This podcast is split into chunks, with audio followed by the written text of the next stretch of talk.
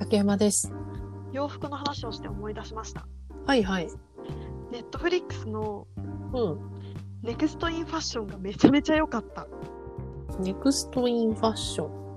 はいそれはどういうものですかファシリテーターに司会進行役にうん。クイアアイのタンフランスファッション担当のはいはい。あのあ白髪の似合う素敵な男性と、アレクサちゃんっていうあはい。彼女はソーシャライズになるのかファッションデザイナーとかをこなすうん。なんかちょっとエスニックな感じの顔立ちのね綺麗なおう姉んさんを迎えで、まあ、どんな話かというと、うん。うん新進気鋭のデザイナーを18人呼んできて世界中から、うんうん。でコンペティションを行いますってなるいほうど。作品を作った人をどんどん残していきますっっていうやつ、でリアリ1テ位ィにショー。あそうそう1位になった人には2500万円の賞金とうん。円だったような、とネッタポルテっていう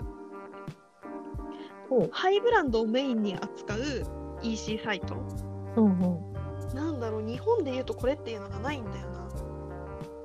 もうビトンもあるしステラ・マッカートニーとかもあるしほう。なんだろう本当に何でもあるあティファニーとか多分ブルガリーみたいなとこも普通にあるし、へえ。本当に本当にもうあらゆるとこが入ってるそうっていうネッタポルテっていうところでの販売権が得られますすごい。そうあ、これだったのか。 1週間ぐらいで全部見ちゃったこれ実は、あのーこのネクストインファッションっていうタイトルとか知らなかったんだけど、うんこのアレクサちゃんっていうの 私高校生の時大好きでアレクサあちそゃうんながんねだモデルさんなんだけそどうなんかそのぐらいそうだよね私もそのくらいの時期にアレクサを認識したそうで彼女がここ数年自分で YouTube とかやってるんだけどあ YouTube やってんだうんうんその中に一回タンさんが出てきてへえええなんでって思ってたらなんか二人で番組やるみたいな話をしていたので、記事とかにもなっていてあそれすごい楽しみだなと思ってそれ以降チェックしてなかったことを今思い出したこれだったんだ ねそうそうなのよでねこの中で私アレクサのことがものすごく好きになった、うちょっんとユーモアを交えた瞬間があってはいはい何かを聞かれた時にタンに対してこの有能な AI に聞いてってアレクサが言ったの。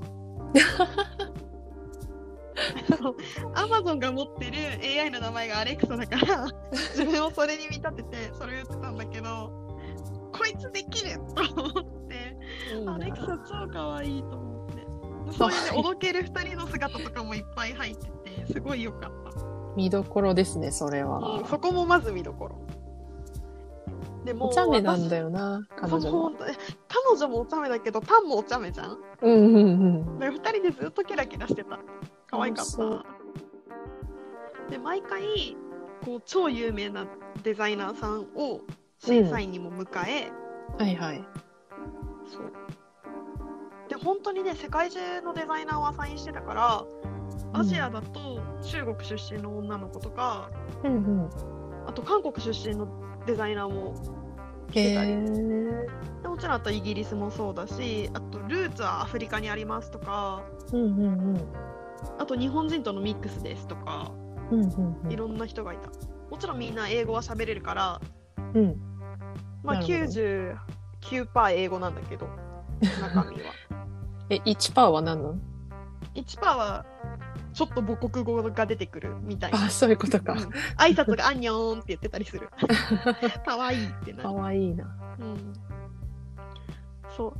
で18人多いから前半は2人1組9チームで戦うのうんうんうんで毎回落とされてくんだけどその作業台と毎回何かテーマが与えられるのね、うんうんでそれが作れるだけのもう本当にあらゆる宝石箱みたいなうん材料台というかスペースが準備されていてはいはいそれもね毎回見どころ楽しいなそれそ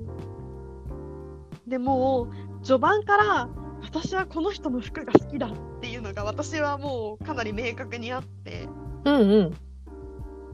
ん。でも彼のインスタをフォローし彼のブランドのインスタもフォローしおお。そう超好みだったあとは買うだけだね。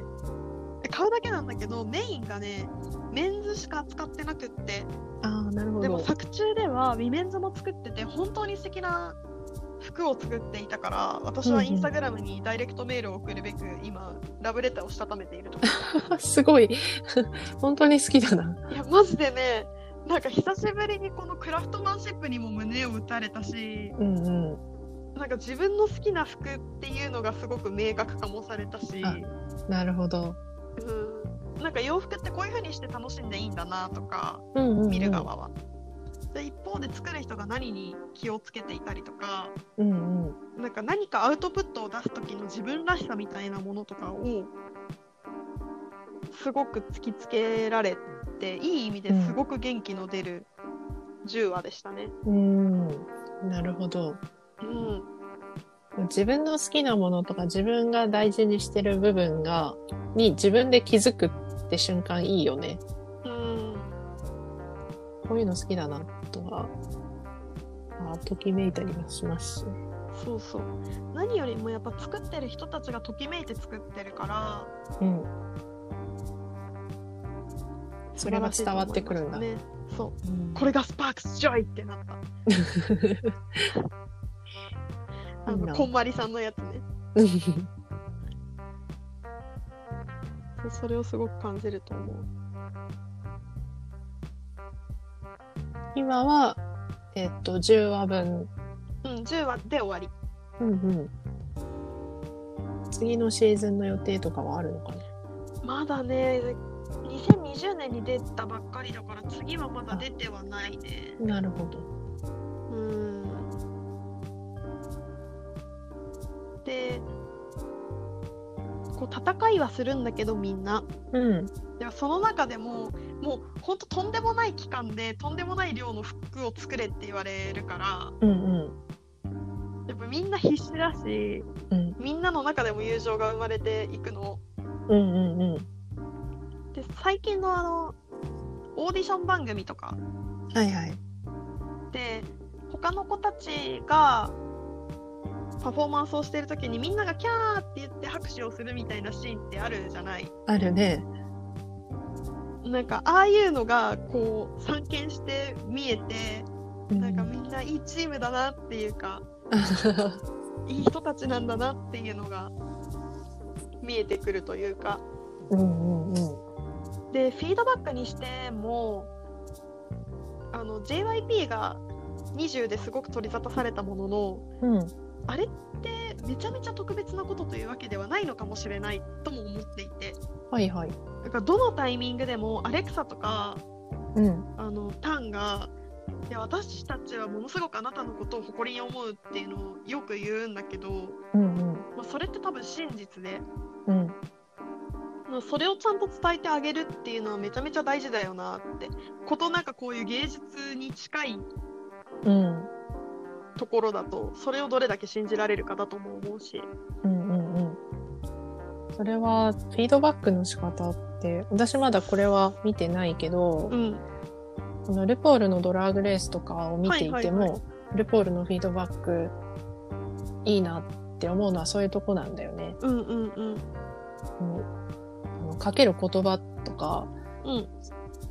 その改善点とかを言うにしてもやっぱりまず肯定するところから入るし、うんそのいなんだろうい今目の前で発表されてる作品とかメイクのメイクを褒めるってだけじゃなくてその人自身の背景とか家庭とかそういうものを肯定する言葉が必ずついてくるっていうのはあこういうなんだろうダメ出しだけじゃないんだなみたいなのはルポールのを見てる時に思ったな。